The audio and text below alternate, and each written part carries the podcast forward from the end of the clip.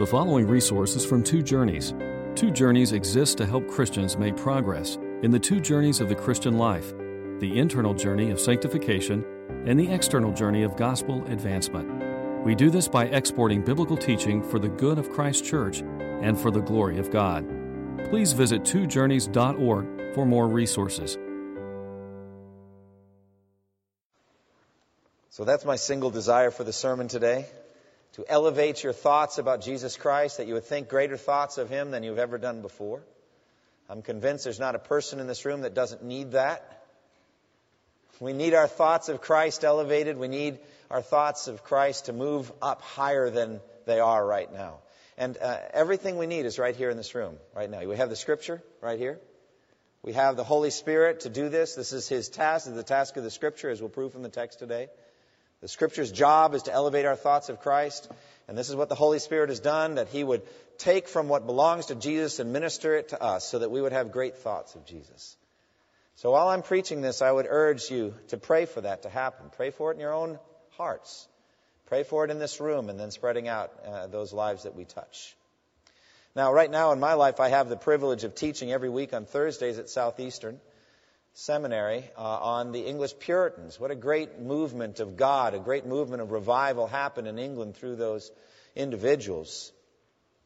Puritanism and the word Puritan isn't generally thought of highly in our age any more than it was in theirs. But they were a remarkable people who accomplished far more than most people ever do in their lives for a simple reason that they really, really trusted in God and in the Scriptures and sought to put the Scriptures into practice in every area of their lives. They were relentless in this. And they had great visions of Christ and of what God could do in their country and in their lives simply because they believed. They numbered perhaps 4% of the total English population when they took over the country for a short time in the middle of the uh, 17th century. Other people, I think, lacked their level of commitment, their level of determination. But they were still well thought of, even by those that weren't in their number. One, one Puritan pastor in particular, Richard Rogers of Wethersfield in Essex, was told by a, by a gentleman, country gentleman, Mr. Rogers, I like you and your company right well. Only you're much too precise for me. And Rogers answered, Oh, sir, I serve a precise God. And we're going to see the precision of God in the text today. We can see it in the universe that surrounds us. We live in a precise universe. And in, in these days in which we're battling against the weird thought of evolution, of atheistic evolution, we, we've got to counter it with truth. But God's left abundant evidence of His precision just in the cosmos. I mean, astronomers can, can predict with remarkable accuracy when a comet will return to this part of the cosmos. It's amazing. You can, you can navigate by the stars. There's just a precision up in the cosmos. And there's a precision down in this ecosphere as well. The, the way that God has woven together physics and, and chemistry and biology in a, in a remarkable system that must be so for there to be life. And, and if you can imagine just the control panels of the, of the, of the world. And, and you know, they, they, they'd be labeled. And, you know, if you were to just, just move a few of those knobs just slightly, life would not be possible here on this earth. And so, dear friends, we serve a precise God, and the evidence of that precision is around us in the cosmos. But I would submit to you today, it's much more clear in Scripture than anywhere else. The precision of God in Scripture is mind boggling. It's breathtaking. And if you haven't had your mind boggled by it and you haven't had your breath taken away by it, then study the scriptures more accurately. What amazes me is the, the, the synthesis, the harmony of these 66 books and how they proclaim with one voice these doctrines we must know and believe. It's just incredible to me. And I don't think I have fully grasped just how deep it is. The precision of God is just obvious in Scripture. We're going to see it here in this last passage in Matthew chapter 22. We're going to see in this uh, account as Jesus has twice in Matthew 22 stunned his enemies by his answers to their questions. Now he's going to stun them even more by his question to them. They've been crossing swords intellectually, battling back and forth, Jesus' enemies. And now he's going to just render them silent by a question he asks here at the end of this, this chapter. And in this account, we're going to see how precise is the scripture itself and how precisely Jesus Christ handled the scriptures. Even down, dear friends, to a single letter in the Hebrew text. The whole thing hinges on one letter. Whole thing. And so we're going to see the precise nature of Scripture, but better than that, we're going to see the precise mind of God and Scripture's precision serving a higher purpose. And the higher purpose of the precision of Scripture is that we would come to believe in Christ and that we would see the greatness of Christ and we would honor Him and worship Him as God and not think too low thoughts of Him. That's why this text is here. That's why the scripture's here. The scripture's here to grab hold of our minds and our hearts and lift them up into the heavenlies so that we can worship Christ. And in so doing, receive forgiveness of our sins. That by faith in Christ, we will receive cleansing and forgiveness of our sins. And so we see not just the precision of Scripture and the precision of God, but we're going to see God as triune in this passage Father and Son and Holy Spirit, as the Scripture testifies to the true nature of God. We're going to see all of these things today. So, since we're going to see all of those things, we better get going. I mean, this is all just introduction. But we have to get going, don't we? We're going to be here a long time. But that's all right. That's all right. For, for this purpose, I think it's fine. So, we serve a meticulous Savior. Earlier in Matthew chapter 5, Jesus talked about the Scriptures, in the Sermon on the Mount. And Jesus said, Do not think that I have come to abolish the law or the prophets. I have not come to abolish them, but to fulfill them. For truly I say to you, until heaven and earth pass away, not an iota and not a dot will pass from the law until everything is accomplished. It's Matthew 5, 17 and 18. Now, there Christ says very plainly he had come to fulfill the scriptures, not to abolish them. There are going to be some things he's going to say, even in that Sermon on the Mount, that seems like he's just knocking the scriptures aside. Uh, but he doesn't. He's come to fulfill the scriptures. And so he wants them to know his attitude toward the scriptures so that we would have them too. And he zeroes in on this one statement. Not a yod or a pen stroke, I think, would be the way it comes across in the Hebrew, but it goes over in the Greek into iota. I think they're just related. Greek is iota for the Hebrew letter yod. Now, the Hebrew letter yod is just a little, looks like an apostrophe. If you could just imagine just a little apostrophe, you know, uh, at the end of, of a possessive, like, like the boy's hat, something like that. Just that little apostrophe you put between the Y and the S. That's what the Hebrew yod is, just a little letter. It's uh, used in the four letter word for God, Yahweh. You see it all over the Hebrew uh, text there. And so that's a yod. He says none of those yods are going to disappear until until everything is accomplished. All the yods will still be there when Jesus returns. He's going to uphold them. So, dear friends, we as a church, we don't need to defend the scriptures. We don't need to defend the Bible. We have to take every thought captive and cast down strongholds and misunderstandings. But the Bible's going to be here, friends. There's no getting rid of it. And so the yods are going to be there. They're all going to be there until heaven and earth pass away, said Jesus. And the least stroke of a pen, it could be the difference between uh, a Hebrew letter, hey, which is just an H sound, and the sound, which gives that kind of Hebrew sound. The difference between the two is just a tiny gap in one letter versus the other. And if they close that gap, it's a whole different, whole different letter. And so I tell you, the precision of the, of the alphabet and of the writing, I think, lended uh, itself to a precision of the, toward the Jews. The Jews themselves are a precise people in this regard. A remarkable people. They had a meticulous view of the scriptures, and I think it, it, it, tended in this direction. They knew that there were 613 commands in the Pentateuch, five books of Moses, Genesis through Deuteronomy, and that 248 of them were positive and 365 of them were negative. How did they know that? Well, they counted them, friends.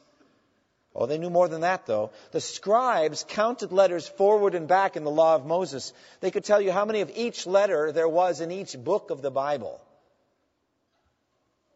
Amazing. They could even tell you the middle letter in the Pentateuch and the middle letter in the Old Testament. The middle letter in the Pentateuch, for those of you that care, is in Leviticus 11:42. There's a vav in there. It's like a W right in the middle of the word for belly.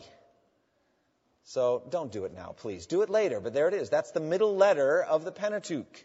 How do they do that way? Counted forward, they counted backwards. Meticulous. And you think Jesus would come along and say, you're, you're being way too careful with the scriptures here. You're way too meticulous. No, he's actually even more meticulous than they, more careful than they. He's not dispensing with careful Bible study. Not at all. He just said, You missed some things. Let me show you something you've never noticed before. That's what he's doing in this text. And he says that none of this, none of the, these letters or strokes of a pen will by any means disappear from the law until heaven and earth disappear, until everything is accomplished. The law is still going to be around. Actually, later in Matthew's gospel, he's going to expand the statement to include his own words. Until heaven and earth pass away, he says, my words will never pass away. Heaven and earth will pass away, he says, but my words will never pass away. Well, Jesus here applies it to prophecy. He was very attentive to details, very careful in his handling of the text, and he's going to make an important point concerning the Messiah based on this one Hebrew letter, this Yod. So look at the verses, verses 41 through 46 that James read. let me uh, read them again. It's not a long passage. It says, While the Pharisees were gathered together, Jesus asked them, What do you think about the Christ? Whose son is he? The son of David, they replied. He said to them, Well, how is it then that David, speaking by the Spirit, calls him Lord? For he says, The Lord said to my Lord, Sit at my right hand until I put your enemies under your feet. If then David calls him Lord, how can he be his son? I love verse 46. No one could say a word in reply, and from that day on, no one dared to ask him any more questions. That ends it, friends. That's a, a fitting end to chapter 22, don't you think? Jesus silences his enemies with this question. The context we've been seeing is the final week of Jesus' life. Jesus' enemies keep mounting up a charge and coming up the hill after Jesus. They ask him questions about taxation. He deals with that remarkably. They ask him questions about the resurrection. The Sadducees did. He deals with that remarkably. Uh, an expert in the law comes and asks him, which is the greatest commandment? And he, and he deals with that again remarkably. Amazing teaching. But then he turns around and he asks them uh, a question, a penetrating question. Now, Jesus, I believe, the greatest question asker in history. The greatest question asker in history. And if I can just get you to pause and think of it this way someday he's going to ask you a bunch of questions about your life. He's going to probe you. He's going to search you. He's going to ask you to give an account for your life. And Job himself said, I couldn't answer him once in a thousand times. Jesus has the ability, by his questions, to render us silent. And I think it's a good thing for that to happen now, don't you think? For us to be just rendered silent under the questions, the probing questions of Jesus, to calm our hearts down and just let him search us by his questions. But Jesus, from the very earliest stages of his life, was a phenomenal question asker. You remember that story when he was age 12, and he somehow got separated from Joseph and Mary. You remember that? I mean, what happened there, friends? I mean, Joseph and Mary, I've often thought about, praise God for that. I mean, these were a godly couple who lost track of the Messiah, the Savior of the world. There are no perfect parents, friends, not even Joseph and Mary. They didn't know where Jesus was. And so that for three days now, this isn't three hours now, that for three days they had to look for him. And they went and finally found him in the temple. And it says in Luke 2, 46 and 47, after three days they found him in the temple court, sitting among the teachers, listening to them and asking them questions. And everyone who heard him was amazed at his understanding and his answers. So Jesus is asking questions, maybe even asked this one. He tried this one at an early stage, and they didn't have an answer then either. But he was a prober with his questions, and so it continues. So often in his ministry, we see Jesus asking questions that get to the heart of the issue. For example, when his enemies were offended that Jesus had forgiven the sins of a paralyzed man, man still paralyzed, Jesus has already forgiven his sins. He went right to what the man needed. Take heart, son, your sins are forgiven. They were offended at that. Who can forgive sins but God alone? And Jesus said in Matthew 9 5, I have a question for you. Which is easier, to say your sins are forgiven or to say, rise and walk? Well, that's an interesting question, isn't it? Let that one rattle around in your soul for a while. They're both really easy to say, both really hard to do. And so Jesus shows his power there. Or, or, how about this one? To the legalistic Pharisees who were drilling him for not following their traditions. He asked them this, Matthew 15:3. Why do you break the command of God for the sake of your tradition? That's a question from Jesus. Or to his disciples in Caesarea Philippi. What about you? Who do you say that I am? Now there's an important question, isn't it? Who do you say that Jesus is? I tell you that your soul will depend on your answer from the heart. Or this one, to two blind men sitting by the side of the road, calling out, Lord, son of David, have mercy on us. Jesus went and stood in front of them and said, What do you want me to do for you? That's an important question, isn't it? By the way, I use it all the time in evangelism. If I get to the point and somebody I think is ready to receive Christ, we've done everything and they want to, they say, well, what should I do? I said, you should, you should pray. What should I say? So we've been talking for an hour. You ought to know what to ask him for. What do you want him to do for you? Well, I want to go to heaven. Then tell him. I want my sins forgiven. Then tell him. I want to live a whole new kind of life. Then tell him. And he'll answer those prayers. But he does stand in front of us and say, What do you want me to do for you? It's a key question, isn't it? To Jesus' enemies who are questioning him closely about his authority, he said, I have a question for you. And if you answer my question, then I'll answer yours. John's baptism, where did it come from? Was it from heaven or from men? Then they had that little huddle, try to figure out what they're going to do, a little strategizing session. Just answer the question. But they didn't want to answer Jesus' question. Now we have this one in verse 42. What do you think about the Christ? Whose son is he? That's the question. Now, for the Jews, genealogies were incredibly important. They derived a huge amount of their self esteem and their self importance from being genealogically or physically descended from Abraham. John the Baptist dealt with this very strongly. Do not think, he said to the scribes and Pharisees, uh, Sadducees, he said, do not think you can say to yourselves, we have Abraham as our father. I tell you that out of these stones, God can raise up children for Abraham. So they took, put a lot of stress on genealogies and descent. And so they, I think they figured this was an easy question. This is a softball. Jesus is going to, wow, what a tough question. Whose son is the Christ? They probably immediately answered, son of David. I mean, a four year old knows that one. Son of David. It's a cupcake. It was an easy question to answer. Well, the Messiah was the son of David. He was to be the son of David. They were right. But that wasn't the whole truth, and we'll get to that in a moment. But it is true that Jesus, the Christ, was to be the son of David. This was promised to David. In 2 Samuel 7, 12 and 13, when David wanted to build a, a temple for God, and God said, you, you want to build a house for me? I'm going to build a house for you. When your days are over, David, and you rest with your fathers, I will raise up your offspring to succeed you, who will come from your own body, and I will establish his kingdom. He is the one who will build a house for me.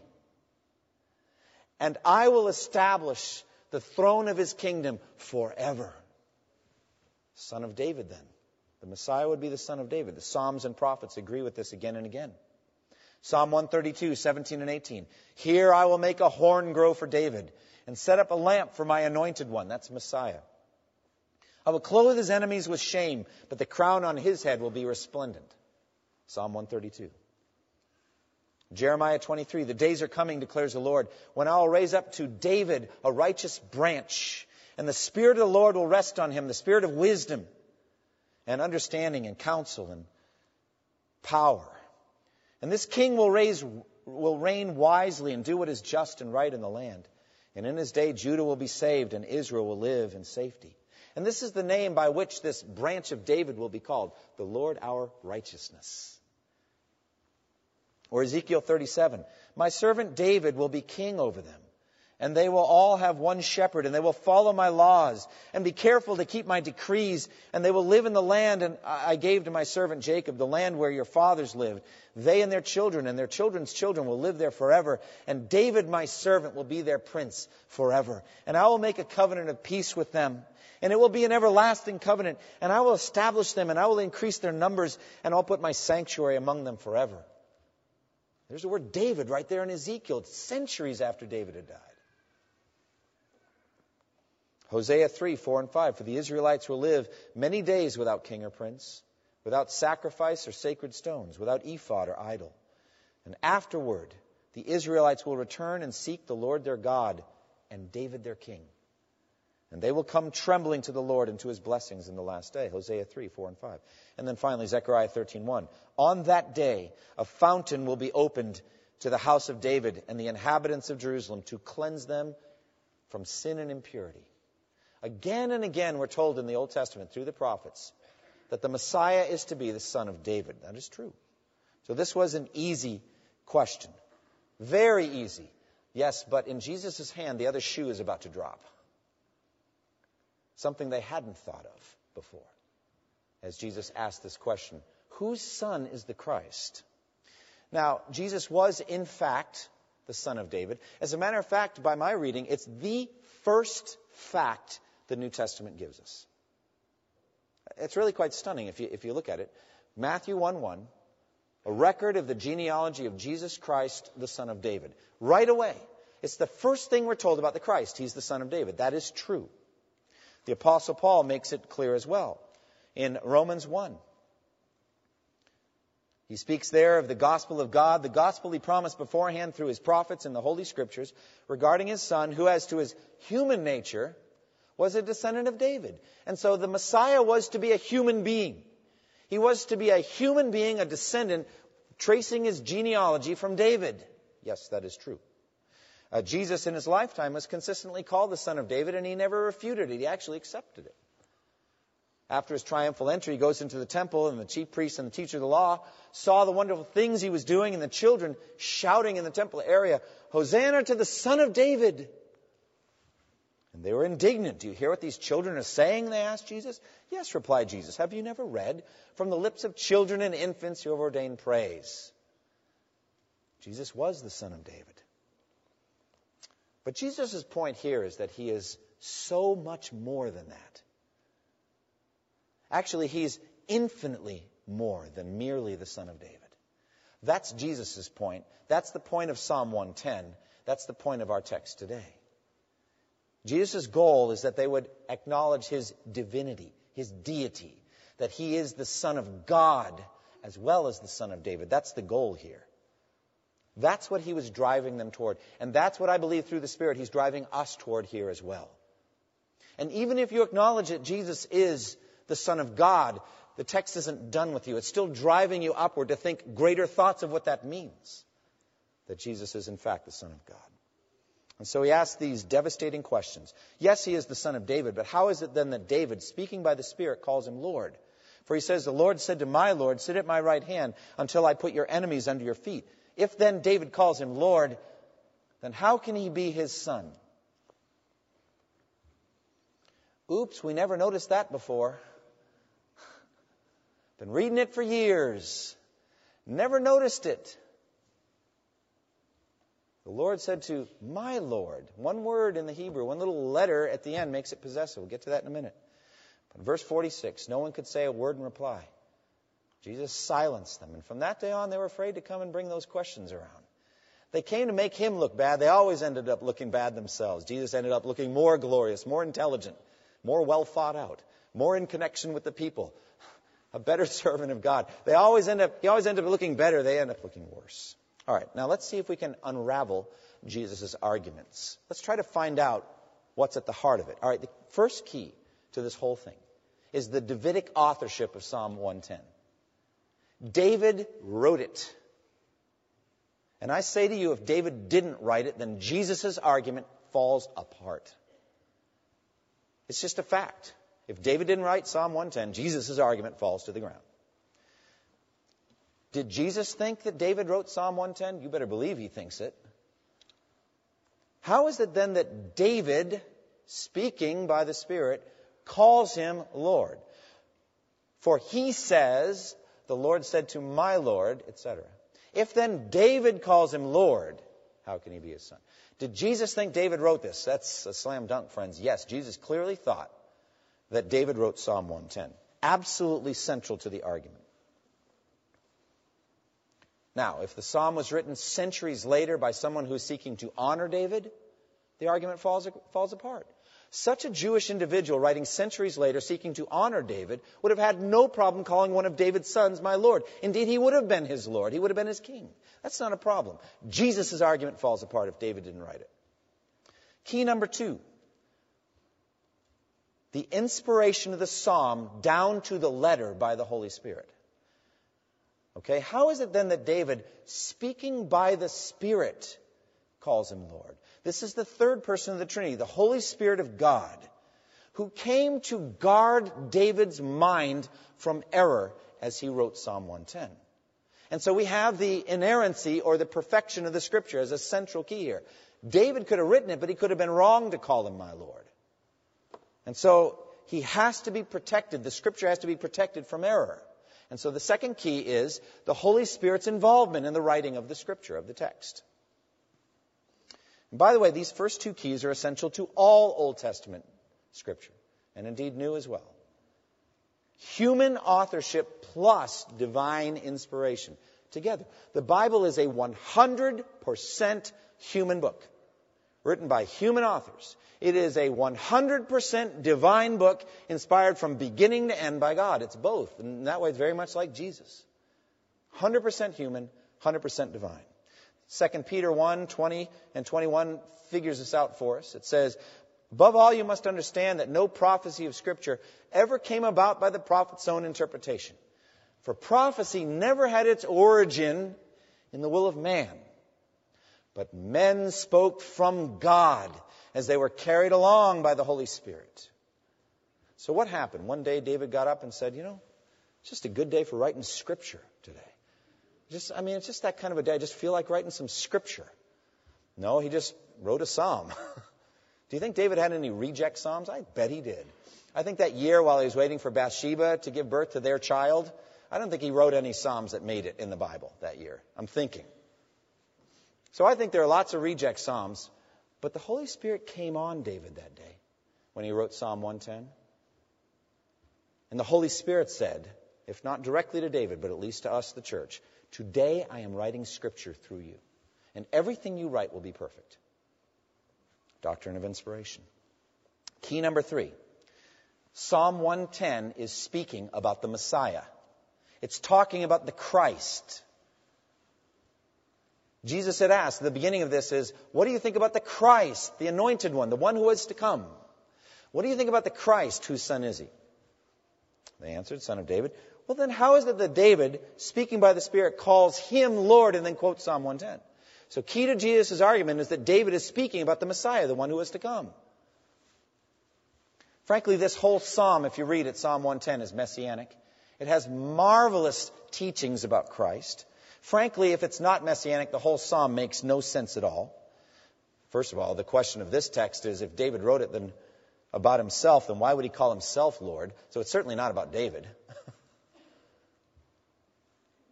If someone else wrote it, but a descendant of David who is not the Messiah, how do you explain the grandiose assertions made about him in this psalm, like this one? Psalm 110, verse 4. The Lord has sworn and will not change his mind. You are a priest forever in the order of Melchizedek. Look, Hebrews spends basically three chapters dealing with the depth of that argument. Psalm 110 is very, very deep. It's clearly dealing with the Messiah.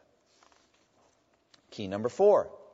The fact that under the law of Moses, a son could never be considered or esteemed higher or greater than his father. In the Ten Commandments, sons are commanded to honor their fathers. There's, a, there's an order there, a hierarchy. A father then would never call his son my lord. Certainly not a king to the prince. Even in the rare occasions where there would be co regency, the father would still have the greater honor. So the logic of Jesus' question implies that the Father is always seen to be greater than the Son positionally. Again, this is not an essential being, like, like fathers are, are of greater essence than sons. Not at all. The ground is very level before the cross, dear friends. But Jesus himself says this in a mysterious kind of way. John 14, 28, if you love me, you would be glad that I'm going to the Father, for the Father is greater than I. It's a mystery, but there's a position there. The Father is greater than the Son. The Son receives things from the Father. That's how it works. And key number five every letter in the psalm is inspired, and David calls him my Lord. As mentioned above, the whole argument comes down to a single letter in the Hebrew, the possessive yod at the end of the word, Adon. The word Adon means Lord or Master. Adonai is the way that they make it possessive. My Lord, my Master. You know, remember when Mary sees Jesus, resurrected Jesus, she calls, her, she calls him Rabboni. The little E at the end is my, my rabbi, is what she's saying, my master. It makes it possessive. And so Jesus bases it on that possession. Now, the word Adon, translated Lord, can simply refer to a human master or a king. Anybody in authority over you could use that word Adon, or it could refer to God. 1 Kings 124, Nathan uh, said, Have you, speaking to David, have you, my Lord, that's Adonai, have you, my Lord the king, declared that Adonijah shall be king after you and then he'll sit on your throne? Uh, but he calls him Adonai, my Lord. So that's, you can do it for a human king. But it's also a common word for Lord, as in God as well. For example, in Psalm 8, verse 1, O Lord, Yahweh, our Lord, Adon. There's the word. So they're used just side by side. O Lord, our Lord, how majestic is your name in all the earth. And many other examples as well. So in any case, why would David be calling his own son his master? Why would David speaking by the Spirit, call his own descendant my king. Why would he call him my Lord? That's Jesus' question. Do you feel the weight of it now? Now, there were many sons of David. It actually wasn't a big deal to be a son of, actually it was. I mean, son of the king. It's a good thing to be a son of the king. But there were lots of them. And after that, certainly lots of descendants. Even in the New Testament, Joseph, the husband of Mary, is called son of David by Gabriel. Gabriel comes and says, uh, The angel of the Lord appeared to him in a dream and said, Joseph, son of David, do not be afraid to take Mary home as your wife. Called son of David. Solomon is called son of David in Proverbs 1 1. In 2 Samuel 13 1, you have it twice. In the course of time, Amnon, son of David, fell in love with Tamar, the beautiful sister of Absalom, son of David. So again, like I said, neither of those are like worthwhile people. Neither Amnon nor Absalom. And, but, but they're both called sons of David. But there's only one of all of his sons that David calls my Lord. There's only one, and it is the Messiah. And how great is he, friends? How great is Jesus? How great is the majesty of this descendant of David? Well, in Revelation chapter 5, there is in the right hand of God a scroll, which some have interpreted to be the title deed of the whole universe. Ownership of the universe. It's there in the, in the right hand of the one who sits on the throne. And there's this mighty angel calling out, Who is worthy to take the scroll and break open its seals and read it? Who is worthy to do that? And they search heaven and earth and under the earth, and no one is found who is worthy. And then suddenly, one who comes One of the elders, John, as you remember, weeps and weeps because nobody is found. He said, Do not weep. Wait till you see what's about to happen. Heaven is a happening place, friends. You don't want to miss it. I mean, it's an exciting place. And so the, eh, one of the elders says, Now watch and see. Behold, the lion of the tribe of Judah, the root of David, has conquered. He is able to open the scroll and its seven seals. And then I saw a lamb looking as if it had been slain, standing in the center of the throne, encircled by the four living creatures and the elders. And he had seven horns and seven eyes, which are the seven spirits of God, sent out into all the earth. He came and took the scroll from the right hand of him who sat on the throne. And when he had taken it, the four living creatures and the 24 elders, they fell down before the lamb. You want to know where David is right now? He's on his face before his descendant Jesus. He's on his face before Jesus and he's worshiping him gladly. He's delighted to pour forth worship on his own descendant. He's worshiping him. And at the end of the Bible, Revelation 22:16, almost the last verse in the Bible, I Jesus have sent my angel to give you this testimony for the churches. I am the root and offspring of David and the bright and morning star. Well, that's who Jesus is. And that's why David called him my Lord, though I don't think David fully understood it then. He understands it much better now. Amen. Much better now, he understands how much greater Jesus is than them. Well, the Jews had no answer at that point. They've had 2,000 years to think about it, and now they're trying to answer. I went to a website in which uh, some Jewish rabbis are trying to pre- prepare Jewish people to answer Christian evangelists. And they say, you know, they might bring Psalm 110 around. Now, again, they've had 2,000 years to think it through. 2,000 years to work on this. They didn't have an answer that day, but maybe now they have one. All right, you know what they say? It's right there on the website. They say that the inscription of the psalm just says Le David, which could be translated either by David or for David. Could go either way. And so we think this psalm was actually written in honor of David, you see. Well, that does successfully destroy Jesus' argument, but there's no scriptural merit to it at all. They don't do that with the other psalms that are ascribed to David. They know that David wrote some psalms. By what rule would they come to Psalm 110 and say, well, this one was written on behalf of David, not by David? Besides which, between you and me, let's just go with Jesus on this one. I think David wrote it. Amen? So that's no good argument, and there's no proof for it. All right, what else do they say? Well, they say Adonai can actually mean master or something, not, not actually God or Lord, like he's worshiping him or anything. Maybe he's just esteeming him very highly. Again, this doesn't fit the Jewish mindset at all. Again, the Father's greater than the Son. This would never have happened. David, you can't imagine. Can you imagine David coming to Solomon after he had been, been crowned as a successor, then bowing down to Solomon and calling him my Lord? I can't imagine it. Neither can the Jews. It doesn't fit, friends. That's after 2,000 years. That's the best they can do. Or else maybe there's another website with a better answer. I didn't find one. So we'll just move on, shall we? There is no answer except one. Can I give you this answer? Fall down on your face before Jesus and worship him. There's your answer. Fall down and acknowledge that He's God. He's not just a human being, He's God. And His deity and His humanity together coming into the world can save you from your sins. Do that. Let that be your answer. And so, this psalm helps prove the deity and humanity of Christ. As Gabriel said to Mary, You will be with child and give birth to a son, and you are to give him the name Jesus, and he will be great and will be called Son of the Most High. That's Son of God, friends. And the Lord God will give him the throne of his father David. That's humanity, friends. It's the incarnation in one message from the angel. The psalm also gives us the proper relationship of David to Jesus. More on that in a moment. The psalm also teaches us how to approach all Old Testament prophecy. The principles that Jesus assumes here are key for us throughout the study of the Old Testament. All scripture is inspired by the Holy Spirit of God. The scripture, secondly, should be read Christologically. Try to find Jesus in the Bible and you'll find him.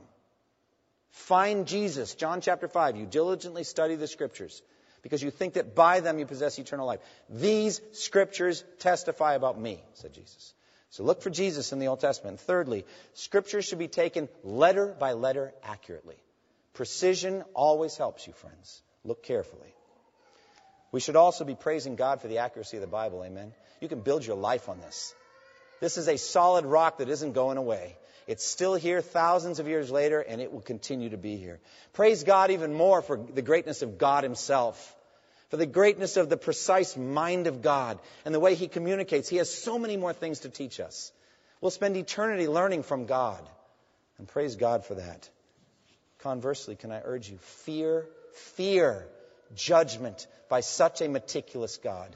Fear it.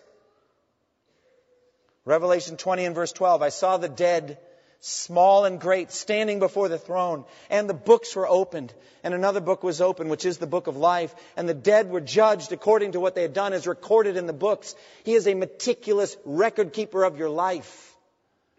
And you can't survive that judgment without Jesus' atoning blood. So, can I urge you to come to the cross? Look to Jesus. Say, Jesus, I don't have a hope unless you died for me. Oh, that you would give me your righteousness as a gift. I plead with you, forgive me, and He will. And then your name will be in the book of life, and you'll not be judged based on your sins, but based on Christ's righteousness and His covenant with you by faith. Trust in Him. Flee to Christ. And having fled to Christ, can I urge you to be more careful how you live than you've been? Little things matter, friends. This is a precise God, and we need to live precise lives.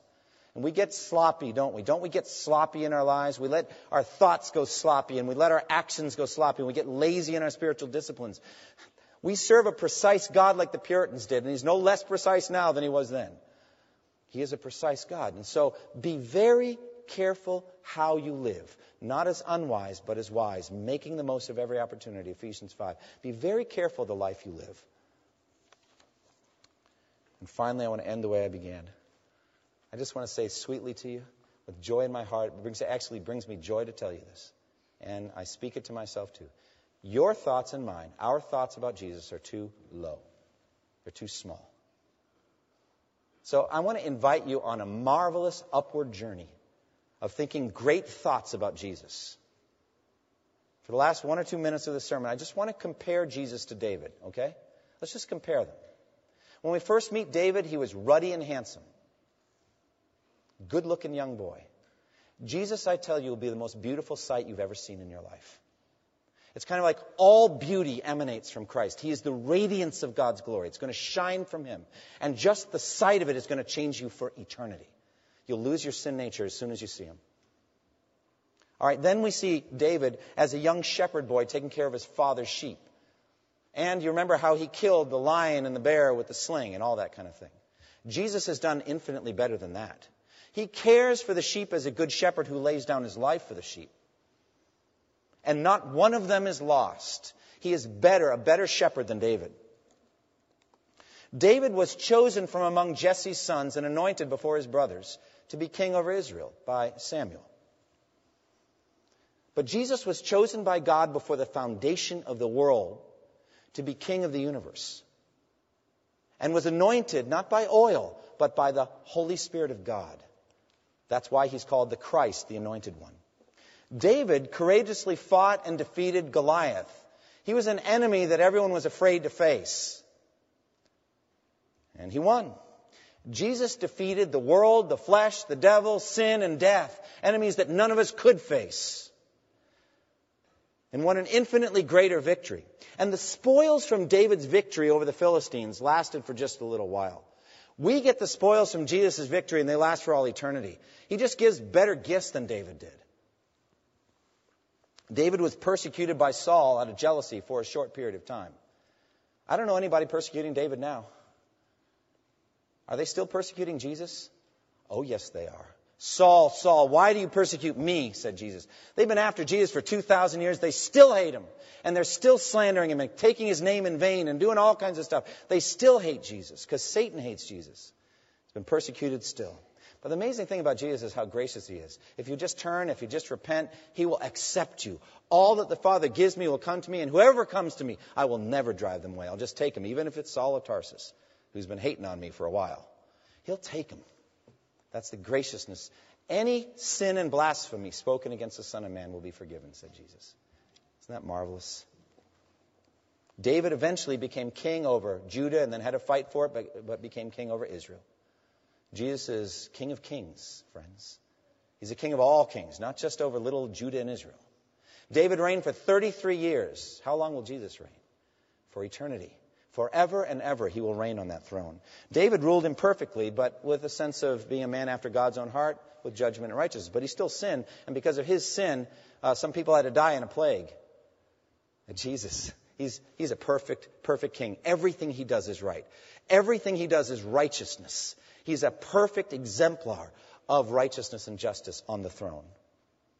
David sinned with Bathsheba and had Bathsheba's husband murdered, Uriah, to cover up his sin. Two things. Jesus never sinned, ever. But Jesus shed his blood for David so that David wouldn't have to go to hell for that sin. He died for David's sin so that David could actually be up in heaven in one of those concentric circles around Jesus, worshiping and praising him. David eventually died and was buried, and his body decayed. Jesus died for our sins, was buried, but on the third day he rose again, and he never decayed, and his body ascended up and is at the right hand of Almighty God, and there he will be forever and ever. Jesus is just better than David, amen? And David knows it, doesn't he? He mean knows it now, doesn't he? And so he says still, my Lord. Won't you? Won't you call him your Lord? Close with me in prayer. Thank you for listening to this resource from twojourneys.org. Feel free to use and share this content to spread the knowledge of God and build His kingdom. Only we ask that you do so for non commercial purposes and in accordance with the copyright policy found at twojourneys.org. Two Journeys exists to help Christians make progress in the two journeys of the Christian life the internal journey of sanctification and the external journey of gospel advancement. We do this by exporting biblical teaching for the good of Christ's church and for the glory of God.